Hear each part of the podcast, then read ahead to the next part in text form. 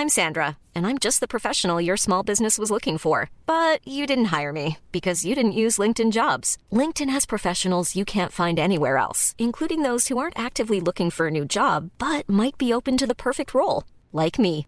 In a given month, over 70% of LinkedIn users don't visit other leading job sites. So if you're not looking on LinkedIn, you'll miss out on great candidates like Sandra. Start hiring professionals like a professional. Post your free job on linkedin.com/people today.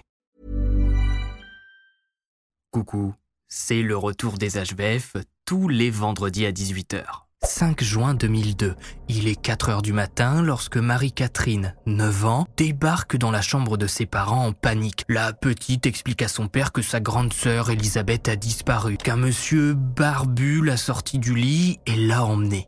Ed, le père, se réveille en pensant dans un premier temps que sa petite fille a fait un cauchemar, ou bien qu'Elisabeth est partie dormir dans le salon. Les deux sœurs dorment ensemble et Marie a tendance à bouger la nuit. Cette nuit-là, Ed se rend rapidement compte que sa petite de 9 ans ne ment pas, qu'Elisabeth a bien disparu, enlevée en pleine nuit dans sa propre chambre. À plusieurs kilomètres de là, terrorisée au milieu d'une forêt, Elisabeth Smart, 14 ans, s'apprête à vivre un véritable enfer aux mains d'un couple de pervers complètement illuminés, persuadés qu'Elisabeth est une sorte d'élu qui doit désormais l'aider à affronter l'antéchrist. Bienvenue pour une nouvelle HVF.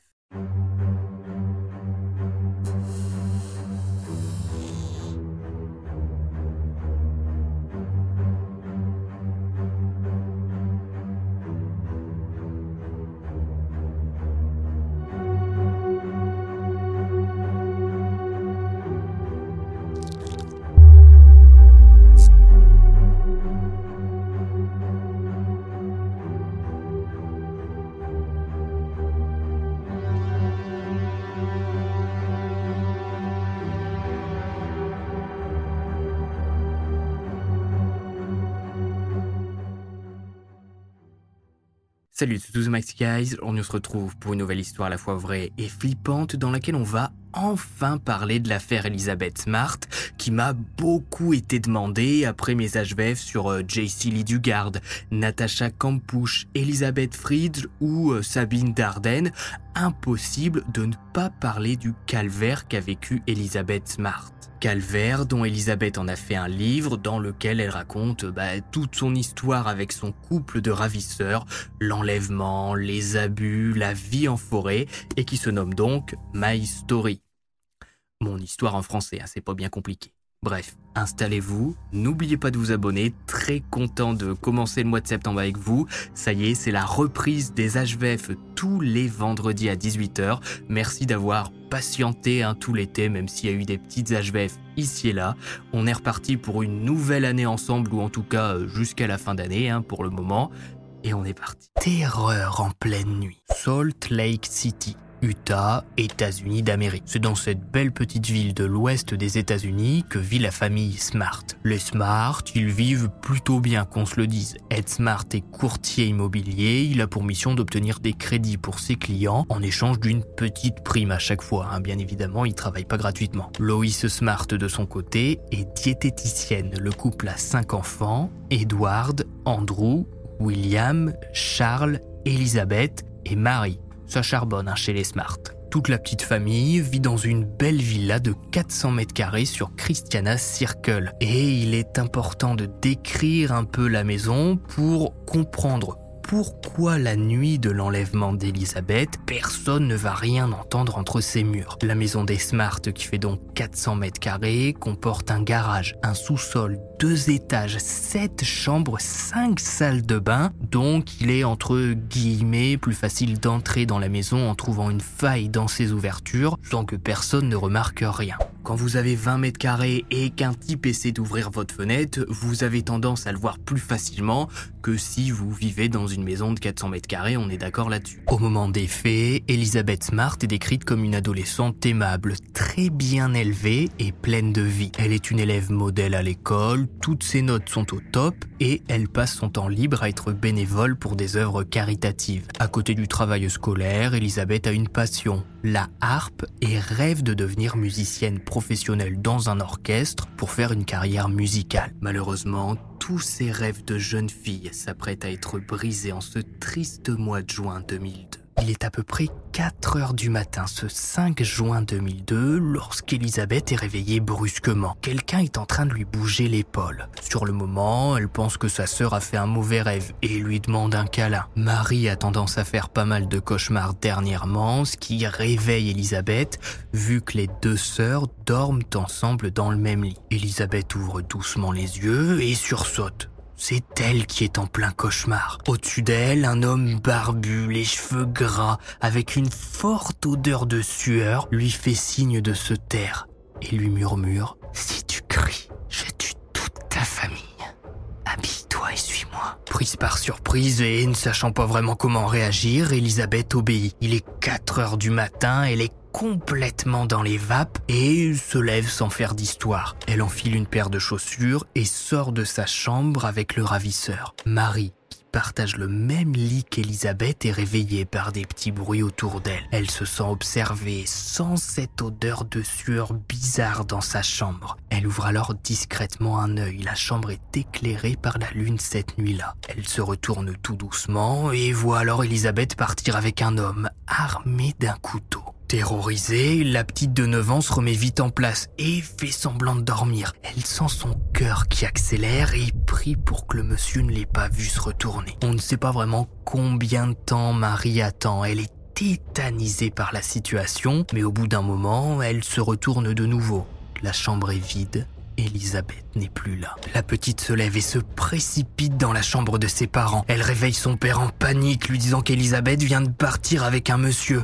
Alors à ce moment-là, Ed, il est complètement éclaté. Hein. On est en pleine nuit, ta gamine de 9 ans vient te dire que sa sœur a disparu, qu'il y a eu un monsieur dans la chambre, tu comprends rien, t'es à moitié endormi, et en plus Marie, elle renifle parce qu'elle pleure et donc elle bégaye un peu, elle bafouille dans ce qu'elle raconte. Ed, il comprend rien. Bon, le père Smart décide de se lever pour assurer sa fille. Mais non, Elisabeth n'a pas disparu, hein, et non, elle n'a pas été enlevée, t'as dû faire un cauchemar. Dans la chambre des filles, pas d'Elisabeth. Ed ne panique pas, comme je vous le disais au début, il arrive à Marie de faire des cauchemars et de beaucoup bouger la nuit. Quand ça arrive, Elisabeth se lève et part dormir dans le salon. Mais sur le canapé, aucune trace de l'adolescente. Et là, le père commence à vraiment prendre conscience de la situation. Il ouvre les grands placards de la maison, bouge les vêtements à l'intérieur. Ça peut paraître bête, Elisabeth ne s'est jamais planquée comme ça en pleine nuit, mais dans ce genre de situation, vous préférez fouiller le moindre recoin de votre maison, tellement il est impossible d'imaginer que sa petite fille a été enlevée. Et pourtant, lorsque Ed et sa femme découvre que la moustiquaire de l'une des fenêtres a été éventrée, puis que l'une des portes arrière de la maison a été déverrouillée de l'intérieur. Ils comprennent que quelque chose de grave vient d'arriver. Le 911 est appelé, les secours arrivent rapidement dans ce beau quartier de Salt Lake City, dans lequel il ne se passe jamais grand-chose, mais dont les familles sont des cibles privilégiées pour des enlèvements et des demandes de rançon. Les Smart gagnent bien leur vie, vivent dans une belle maison, ils ont forcément de l'argent. Dans le même temps, les proches de la famille Smart sont appelés. Grands-parents, oncles, tantes, amis, cousins, beaucoup de proches des Smart se rendent au domicile à Salt Lake City alors même que l'enquête n'a pas débuté et chacun y va de sa petite hypothèse. Tout le monde marche dans la maison et tout le monde fouille les moindres recoins de la villa des Smart. C'est-à-dire que au moment où les enquêteurs arrivent, bah, la scène de crime est inexploitable tellement il y a de traces de pas, tellement il y a eu d'empreintes un peu partout sur les murs faits par euh, les proches des Smart.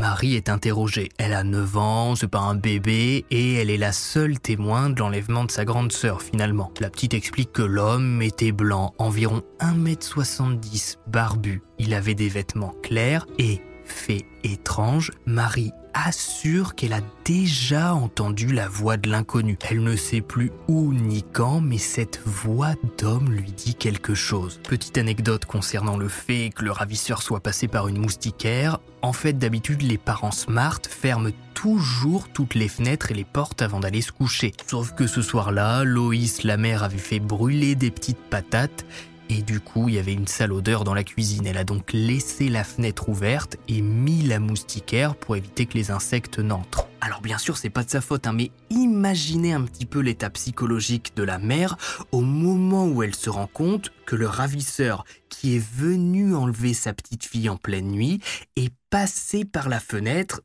qu'elle n'avait pas fermée hier soir. Autre point intéressant, la maison des Smart est équipée d'un système d'alarme sur chaque ouverture de la maison que la famille active la nuit. Elisabeth et son ravisseur sont sortis par la seule porte arrière de la maison qui n'était pas relié au système d'alarme. La première piste suivie va donc être celui d'un proche qui, pour une quelconque raison, a voulu se débarrasser d'Elisabeth. Les parents sont interrogés, jurent qu'ils n'ont rien à voir là-dedans. Les frères d'Elisabeth, Andrew, Edward, Charles, William, passent à leur tour devant les enquêteurs et on leur demande comment ils s'entendaient avec leur sœur. Est-ce qu'il y avait des tensions? Même si Marie décrit le ravisseur comme quelqu'un faisant plus d'un mètre soixante-dix avec une barbe, peut-être qu'avec la nuit et les ombres, elle a mal vu. Mais rien ne ressort, les Smart sont une famille chrétienne, très croyante, qui s'adore tous et se protège entre eux. Jamais l'un des membres n'aurait fait de mal à la petite Elisabeth qui,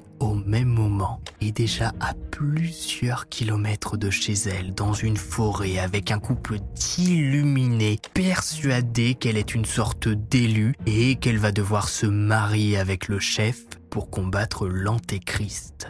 Rien que ça. L'enfer en forêt. Après avoir été sortie de son lit, Elisabeth est emmenée à plusieurs kilomètres de chez elle dans un camp de fortune en pleine forêt. On ne sait pas exactement où son ravisseur l'installe près de Salt Lake City, puisque vous allez voir qu'ils vont être amenés à bouger. Bon, quand on regarde les alentours de la ville, c'est pas bien compliqué de s'y cacher dans un endroit boisé le temps que les recherches débutent. Bref, Elisabeth est là, en pleine forêt, se demandant ce qui va se passer et surtout ne comprend pas pourquoi elle a accepté de suivre ce type qui s'approche d'elle, lui met une robe blanche par-dessus son pyjama et dit s'appeler Emmanuel, prénom qui peut être traduit par Dieu est avec nous. Il est rapidement rejoint par sa femme, vêtue d'une longue robe blanche elle aussi, indiquant s'appeler Ebziba, signifiant Ma joie est en elle. Emmanuel explique alors à l'adolescente qu'il est prophète, que Dieu l'a choisi pour affronter l'antéchrist qui va bientôt descendre sur terre pour foutre le bazar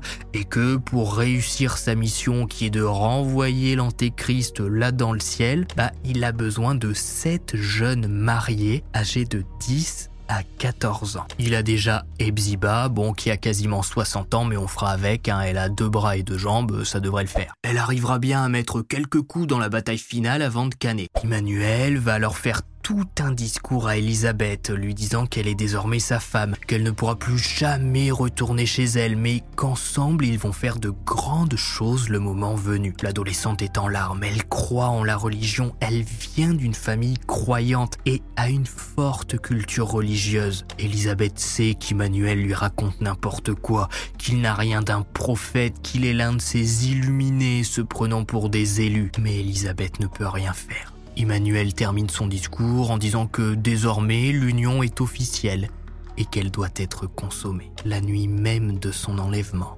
Elisabeth sera abusée et battue. Elle perdra connaissance. Le lendemain matin, l'adolescente se réveille. Emmanuel l'accroche alors avec une chaîne pour être sûr qu'elle ne puisse pas s'enfuir en forêt. Elisabeth dira plus tard qu'au milieu du camp, elle a entendu les recherches qui s'organisaient dans la forêt et qui appelaient son nom. Elle pense même avoir reconnu la voix de l'un de ses oncles, mais Emmanuel s'est tout de suite armé pour la menacer. Les bénévoles qui prennent part aux recherches ne passeront finalement jamais sur le camp d'Emmanuel et Ebziba. Le calvaire d'Elisabeth Smart débute définitivement. Dans les premiers jours de sa captivité, l'adolescente découvre la triste routine du couple qui la retient. La journée, elle est forcée à fouiller les poubelles de la forêt avec la femme d'Emmanuel pour trouver de quoi se nourrir. Le couple n'ayant aucun emploi, ils survivent plus qu'ils ne vivent. Le soir, le repas se résume à des boîtes de conserve déjà entamées dans lesquelles ils raclent le fond pour avoir un peu de nourriture. Chaque jour, à n'importe n'importe quelle heure de la journée, Emmanuel entre dans la tente d'Elisabeth abuser d'elle. Et même si Elisabeth a disparu, la vie continue à Salt Lake City. Par exemple, au mois d'août, une fête est organisée par des jeunes du coin. Ils y invitent un couple d'amis qu'ils savent un peu bizarres mais qui les font bien rire avec leur délire mystique. Un certain Brian David Mitchell et Wanda Barzi qui viennent accompagnés d'une jeune fille nommée Esther, habillée tout de blanc dont le visage est caché. Jeune fille qui ne parle pas beaucoup, est un peu timide gênée d'être ici. Et puis, personne ne s'intéresse vraiment à elle. Hein. Tout le monde est là pour se détendre. Le climat est lourd depuis la disparition d'Elizabeth Smart il y a à peine deux mois. On a bien le droit de profiter d'une soirée sans être aux aguets. Hein. oui, c'est ce que vous pensez. Au beau milieu d'une soirée deux mois après l'enlèvement d'Elizabeth, Emmanuel, qui s'appelle en réalité Brian David Mitchell, accompagné de sa femme Wanda, la fameuse Ebziba dont on parlera plus tard, vont se rendre avec Elizabeth à une soirée l'air de rien et personne ne va reconnaître Elizabeth Smart dont le visage est caché par un espèce de bandana blanc. David et Wanda vont profiter de la soirée et retourner au camp sans être inquiétés par personne. C'est du délire et pourtant le couple n'a aucune expérience dans l'enlèvement d'adolescentes. Ils ont rien préparé mais sont tellement dans leur délire mystique qu'ils sont persuadés de toute façon que Dieu les couvre. Bon alors je vous rassure, Dieu n'a rien à voir dans l'enlèvement d'Elizabeth Smart, c'est juste que au même moment, le FBI est concentré à pourrir la vie d'un type qu'ils pensent suspect dans l'enlèvement de l'adolescente, et ils vont tellement lui pourrir la vie et mettre tellement de pression sur ses épaules que le pauvre homme va finir par mourir. Je vous explique. Small details are big surfaces. Tight corners or odd shapes. Flat, rounded, textured or tall. Whatever your next project, there's a spray paint pattern that's just right. Because Rust new Custom Spray 5 in 1 gives you control with five different spray patterns. So you can tackle nooks, crannies, edges, and curves without worrying about drips, runs, uneven coverage, or anything else. Custom Spray 5 in 1. Only from Rust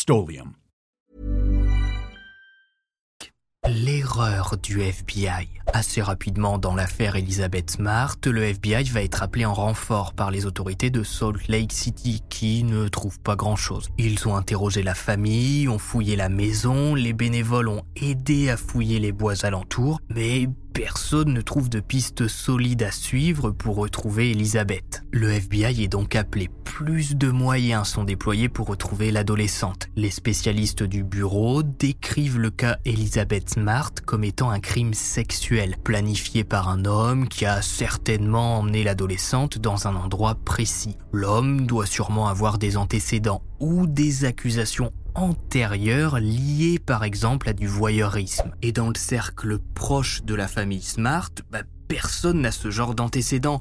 Les Smart, c'est la famille parfaite américaine qui a réussi et qui n'a pas de déviance. Le FBI va alors aller encore plus loin dans leur recherche de suspects. Ils vont se concentrer sur les six dernières années. Il y a six ans, les Smart ont engagé des travaux de rénovation dans leur maison pour la moderniser et la mettre au goût des années 2000 qui approchaient. 60 personnes environ ont travaillé sur le projet, dont un certain Richard Rizzi, retient l'attention des enquêteurs. Richard Rizzi, il sort pas de nulle part. Hein. Il a travaillé plusieurs mois dans la maison des Smart pour faire quelques travaux, mais a oublié de dire à Ed et Loïs qu'il était en liberté conditionnelle au moment des faits pour cambriolage à main armée. Quant à une grande maison de 400 mètres carrés avec des bijoux ici et là, t'évites de faire entrer chez toi un ancien cambrioleur, hein. le loup dans la bergerie, tout ça, tout ça. Et ça va pas manquer, puisqu'à l'époque où Richard travaille dans la maison des Smart, divers objets et bijoux disparaissent. Mais la famille ne connaissant pas les antécédents de Richard Ritzy, ils ne le soupçonnent pas, jusqu'au moment où les enquêteurs citent son nom et ses antécédents à la famille, qui leur parle alors des objets disparus.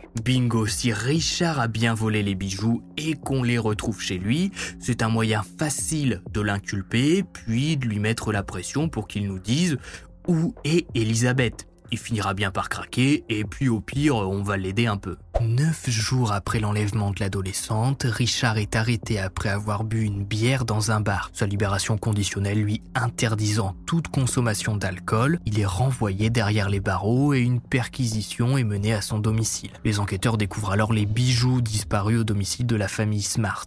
Richard tombe de nouveau pour vol. Mais ce qui va peser contre lui, c'est surtout que le patron de l'atelier de réparation de véhicules dans lequel Richard fait certaines missions pour gagner un peu d'argent, un certain Ness Moule, va déclarer aux enquêteurs que l'homme a emprunté une Jeep entre le 28 mai et le 8 juin et qu'il a parcouru plus de 1500 km avec. Ce que Richard ni formellement Ness doit sûrement faire erreur, jamais il n'a emprunté la Jeep, et surtout jamais il n'a fait 1500 km en si peu de temps.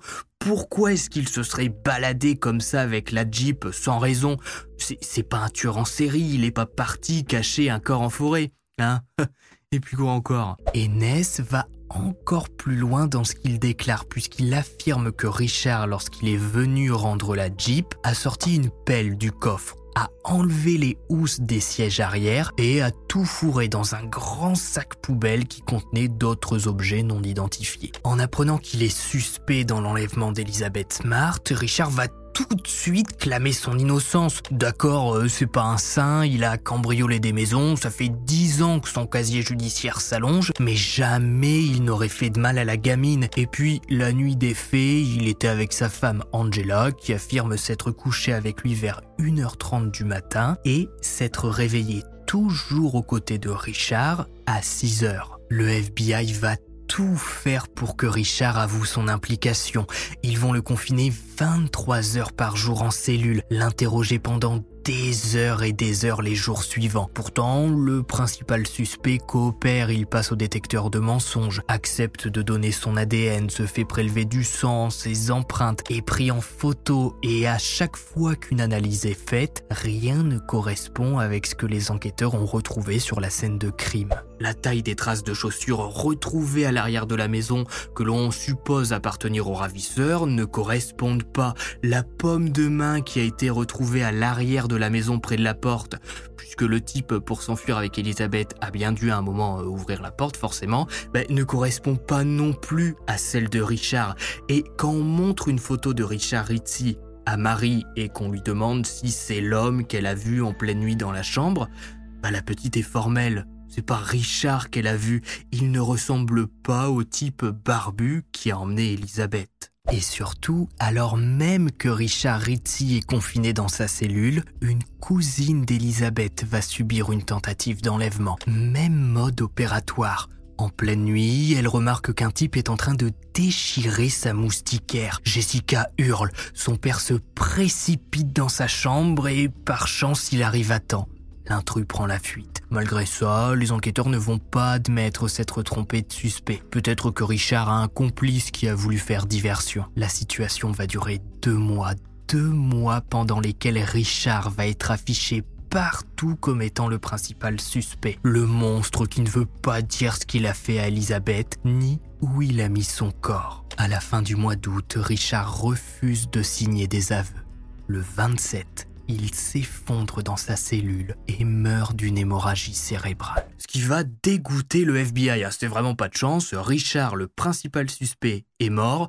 Ils arriveront jamais à retrouver Elisabeth sans lui. Hein les types lâchent pas l'affaire. un Même mort, le pauvre Richard, il est pas laissé tranquille. Une récompense de 250 000 dollars est alors offerte après la mort de Richard pour quiconque donnera des informations permettant de retrouver Elizabeth Smart, disparue depuis trois mois maintenant, qui s'apprête à s'éloigner encore plus de Salt Lake City puisque David et Wanda craignent que de nouvelles recherches ne soient organisées en forêt. David a déjà failli attaquer tout un groupe de bénévoles l'autre fois qui commençait à s'approcher un peu trop près du camp, alors il préfère s'éloigner histoire de rester discret et de ne pas déraper. Des mois de recherche. Après trois mois en forêt, Elisabeth est complètement sous l'emprise de David et Wanda. Elle passe ses journées enfermée dans sa tente à attendre quelle nouvelle idée sordide David va avoir pour la torturer psychologiquement. Elle est parfois obligée de se balader nue ou bien de faire ses besoins devant le couple qui la regarde comme un animal. Et Elisabeth ne peut rien faire même si elle a été libérée de ses chaînes depuis plusieurs jours. Elle est terrorisée à l'idée que David retourne de nouveau chez elle pour faire du mal à sa famille si elle réussit à s'enfuir. Il a réussi à entrer dans sa chambre en pleine nuit, alors pourquoi est-ce qu'il ne réussirait pas une seconde fois à entrer dans la maison? Et puis David montre régulièrement à Elisabeth les articles de journaux qui parlent d'elle, ou bien il rapporte des affiches missing pour lui montrer que tout le monde la recherche, mais que personne ne la retrouvera parce que Dieu protège leur camp. Au début du mois de septembre, David, Wanda et Elisabeth lèvent le camp pour se rendre en Californie dans le comté de San Diego. Pour savoir quelle route emprunter, David va emmener Elisabeth dans une bibliothèque pour observer des cartes et lire des livres sur les endroits où il est possible de camper, toujours avec son bandana blanc pour lui cacher le visage. Sauf qu'un homme dans la bibliothèque qui a suivi l'affaire va trouver que a un comportement étrange et que Elisabeth est habillée bizarre. On ne s'habille pas comme ça à Salt Lake City. C'est suspect. Par précaution, l'homme appelle les autorités et un enquêteur est envoyé sur place. Il demande alors à Elisabeth comment elle s'appelle. David répond tout de suite à sa place. C'est sa fille, Augustine Marshall. L'enquêteur s'approche un peu plus et demande à Elisabeth de montrer son visage. David s'interpose, il refuse de montrer le visage de sa fille. Seul son mari a le droit de lui enlever son bandana et de dévoiler son visage. Et puis, elle n'a pas le droit de parler à d'autres hommes. Bon, l'enquêteur fixe une dernière fois l'adolescente, voit qu'elle ne dit rien de plus et décide de s'en aller. Il s'en va. Il quitte la bibliothèque sans forcer plus que ça pour réussir à voir le visage d'Elisabeth. Alors à ce moment-là, faut quand même bien se rendre compte que ça fait trois mois que l'adolescente a disparu, que son visage et son nom est sur chaque poteau électrique et dans chaque magasin de Salt Lake City. Mais non, euh, l'enquêteur qui a pourtant bien lu la description du ravisseur qui est décrit par Marie comme un type barbu, lorsqu'il arrive dans la bibliothèque, bah voit rien de spécial. Hein. Il entre dans le bâtiment, demande à voir le visage de l'adolescente. David dit non, le type s'en va. C'est quand même compliqué de faire plus incompétent que ça. Hein. Bref, David, Wanda et Elisabeth lèvent le camp définitivement et partent s'enfoncer plus loin sur la côte ouest. À un moment, David va être arrêté après être entré dans une église par effraction et il fera quelques jours de détention, laissant Elisabeth et Wanda à moitié mortes de faim puisque même si elles sont forcées de fouiller les poubelles, généralement David fait un peu la manche dans les villes du coin pour gagner quelques dollars et acheter des provisions. Et la manche, David l'a déjà faite à Salt Lake City. Il se faisait même appeler Emmanuel. C'est là que ça tilte. Petite étincelle dans le cerveau de Marie, qui, souvenez-vous, au moment de l'enlèvement euh, de sa sœur Elisabeth, avait dit qu'elle avait déjà entendu la voix de l'homme qu'elle a entendu cette nuit-là, mais elle savait plus vraiment où. Ben, ça lui revient. Cette voix d'homme, elle l'a entendue dans le centre de Salt Lake City et c'était apparemment quelqu'un qui faisait la manche et qui se faisait appeler Emmanuel.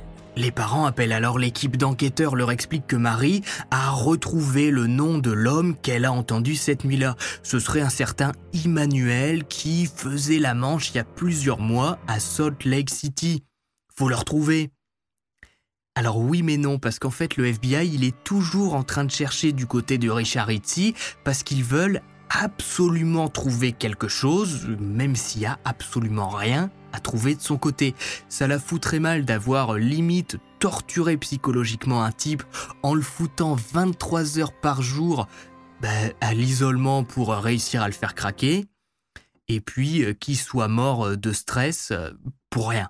La piste Immanuel donné par Marie n'est donc pas du tout suivi. Et pendant que les enquêteurs se focusent sur le pauvre Richard qui est six pieds sous terre, Elisabeth continue d'être baladée et abusée en forêt. Les mois passent, son 15e anniversaire est fêté sans sa présence par ses parents qui continuent d'essayer de mobiliser la population. Et puis Noël vient. Les fêtes de fin d'année sont bien tristes pour la famille Smart qui prie tous ensemble pour le retour d'Elisabeth. L'enquête fait du surplace personne ne les écoute et aucune piste n'est réellement suivie. Les enquêteurs ont perdu trop de temps à se concentrer sur Richard Ritchie et maintenant tout est à recommencer. Il faut bien se rendre compte que pendant que ces jours et ces mois passent, que je vous résume en à peine deux minutes, Elisabeth est en forêt en train de subir les abus du couple et elle le dira plus tard qu'elle en veut aux enquêteurs d'avoir si mal géré son affaire. En février, huit mois après la disparition d'Elisabeth, les Smart n'en peuvent plus. Ils ont obéi aux enquêteurs, n'ont pas divulgué l'avancée de l'enquête à la presse, mais lorsque l'émission America Most Wanted les appelle pour faire un sujet sur leur fille, Ed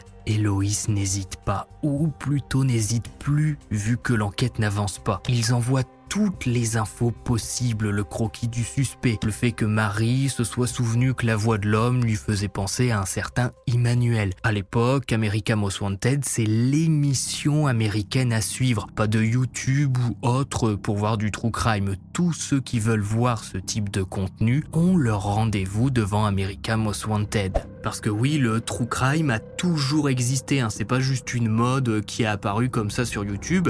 Il y a toujours eu des tueurs en série, il y a toujours eu malheureusement des séquestrations, et il y a toujours eu des personnes pour écrire sur ces affaires. Pendant l'émission, une femme nommée Lisa appelle le standard et explique avoir reconnu le croquis et la description du suspect qu'a donné Marie. Il s'agirait de son frère, un certain Brian David Mitchell, né le 18 octobre 1953. Lisa explique qu'il correspond parfaitement à la description donnée et elle apporte un peu plus d'informations. David a des gros problèmes de comportement d'après elle depuis son enfance. Leur père était un pervers qui le conduisait régulièrement dans des zones où les prostituées faisaient leur passe. À 16 ans, il est envoyé dans un centre pour mineurs après s'être exposé de manière indécente. Lisa précise que David a quatre enfants qu'il ne voit plus ou plutôt qui ne veulent plus le voir puisque dans le passé, il y a eu des allégations d'abus sexuels au point que David a eu interdiction de rester seul en leur présence et qu'il ne devait les voir que dans un endroit sécurisé avec une assistante sociale. David serait marié actuellement à une certaine Wanda Hélène Barzi, femme divorcée qui a eu six enfants tout au long de sa vie qu'elle ne voit plus non plus puisqu'elle est décrite comme un monstre qui par exemple prenait plaisir à servir en repas les animaux de compagnie que les gamins adoraient comme les petits lapins qui traînaient au fond du jardin. D'après ce que c'est Lisa, David était parti dans un délire mystique depuis quelque temps, faisant la manche à Salt Lake City pour survivre. Il voulait absolument ressembler à Jésus et se prenait pour un prophète. Elle ne sait pas où il est aujourd'hui. Et Lisa ne va pas être la seule à appeler l'émission. L'une des ex-femmes de David, une certaine Debbie, va elle aussi confirmer que le croquis, correspond à son ex-mari. Après la diffusion du croquis, du nom et des photos de Brian David Mitchell, toute l'Amérique est à sa recherche. L'émission American Most Wanted a fait un carton et a bien précisé qu'une récompense de 250 000 dollars était en jeu. Le 12 mars, le 911 reçoit un appel. Brian David Mitchell aurait été vu dans un Walmart à Sandy dans l'Utah, accompagné d'une adolescente portant une perruque et des lunettes de soleil. Plusieurs équipes sont envoyées sur place et encerclent le magasin en attendant que l'homme ressemblant à David sorte. Bingo. Après plusieurs minutes de planque, trois personnes passent les portes. Les agents s'approchent de David et lui demandent une pièce d'identité. Ils demandent aussi à l'adolescente qui l'accompagne quel est son nom. Ce à quoi David répond rapidement qu'ils n'ont pas de pièce d'identité et qu'il ne donne son nom à personne à part Jésus-Christ, l'adolescente qui l'accompagne et sa fille. Sur le moment, les agents hésitent un peu, l'adolescente ne parle pas, même quand on lui demande son nom, bah elle dit rien. Pourtant si c'était Elizabeth Smart, elle aurait dû normalement leur sauter dans les bras, enlever tout son armada de faux vêtements et dire euh, je suis Elizabeth Smart, sauvez-moi. Du coup, bah, sur le moment, les agents hésitent un peu, lui reposent une question, et puis décident de s'en aller. Non, là j'abuse. Tout le monde est emmené au commissariat du coin pour vérifier les identités. Le trio est séparé dans plusieurs voitures et un agent demande alors pour la troisième fois à l'adolescente est-ce qu'elle est Elisabeth Smart? Ce à quoi elle répond tu dis un tic de langage qu'elle a pris de David pour confirmer quelque chose. Entre-temps, l'information est remontée à la famille Smart. Une fille a été retrouvée dans un Walmart. Ed est appelé pour dire si oui ou non, il la reconnaît bien comme étant Elisabeth. En passant les portes du poste de police, Ed s'effondre en larmes, reconnaissant dans un bureau sa petite Elisabeth Smart, disparue depuis neuf mois maintenant. David et Wanda sont arrêtés. La bonne nouvelle se répand à travers tout le pays. Une fête de retour est organisée pour Elisabeth à Salt Lake City. L'affaire est résolue, la petite a été retrouvée en vie et tout le monde s'attend à un procès express pour condamner le couple de ravisseurs à une peine de prison à vie. Alors ça va être un petit peu plus compliqué que ça. La suite de l'affaire Elizabeth Smart se résume à une bataille d'experts. Dans un premier temps, David va être déclaré mentalement inapte à subir un procès. C'est un homme malade qui doit aller dans un hôpital psychiatrique. Mais ça plaît pas à la justice américaine qui veut une condamnation exemplaire. D'autres experts sont appelés, déclarent également David inapte à subir son procès. Il faudra attendre 8 ans, 8 années complètes pour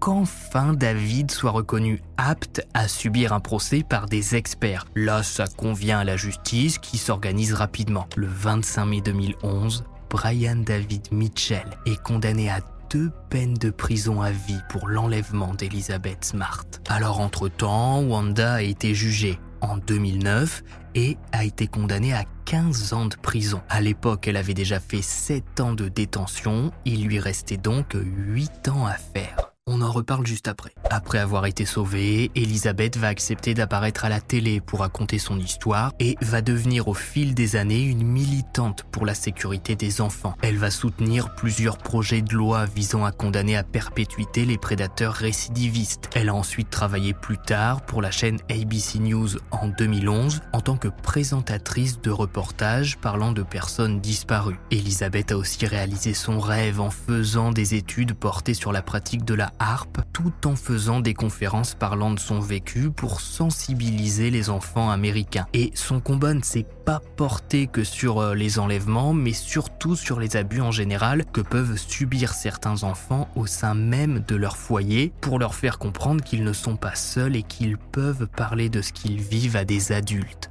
Par la suite, Elisabeth s'est mariée à un certain Matthew et le couple a eu deux enfants. La récompense de 250 000 dollars promis à quiconque aidera à la localiser a été partagée entre huit personnes qui ont tous appelé le 911 en ayant reconnu Brian David Mitchell, le jour où Elisabeth a été sauvée. Concernant Wanda Barzi, elle a été libérée à l'âge de 72 ans le 19 octobre 2018 et a été installée à Salt Lake City près d'une école primaire. D'après son registre de délinquante, elle est toujours en ville à l'heure où je vous raconte cette affaire et sa maison est à 15 minutes à peine de la famille Smart. David Brian Mitchell a aujourd'hui 70 ans, il est toujours en vie mais est sujet à divers problèmes de santé qui, on l'espère, devraient le faire souffrir un petit peu avant de rendre son dernier souffle. Libéré et ayant réussi à reconstruire sa vie malgré le traumatisme, c'est ainsi que se termine l'histoire d'Elizabeth Smart. Si vous avez regardé cet ce que vous mettez forêt en commentaire, puisque Elisabeth a vécu la majorité du temps avec son couple de ravisseurs en forêt? Et surtout, n'hésitez pas à me donner votre avis sur le fait que le FBI se soit à ce point concentré sur Richard Ritzi, qui est carrément mort dû au stress de la situation et tellement de toute façon il ne pouvait plus supporter d'être le principal suspect dans l'affaire Elizabeth Smart. Je veux dire, Richard n'avait que des antécédents de cambriolage et aujourd'hui encore, j'ai beaucoup de mal à comprendre pourquoi il a à ce point été torturé psychologiquement par les enquêteurs qui n'avaient rien contre lui. Bref, c'était Max Guys. N'oublie pas le pouce bleu, vous abonner. Bon courage à tous ceux qui reprennent le taf en cette rentrée de septembre. Bon courage à tous ceux qui retournent en cours et à ceux qui vont essayer de débuter nouvelle vie à l'entrée de ce mois de septembre. Moi, je serai là tous les vendredis à 18h pour vous raconter de nouvelles histoires à la fois vraies et flippantes. J'espère que vous serez là aussi et que je ne serai pas tout seul. Hein. En tout cas, on se retrouve vendredi prochain à 18h. Et puis, bye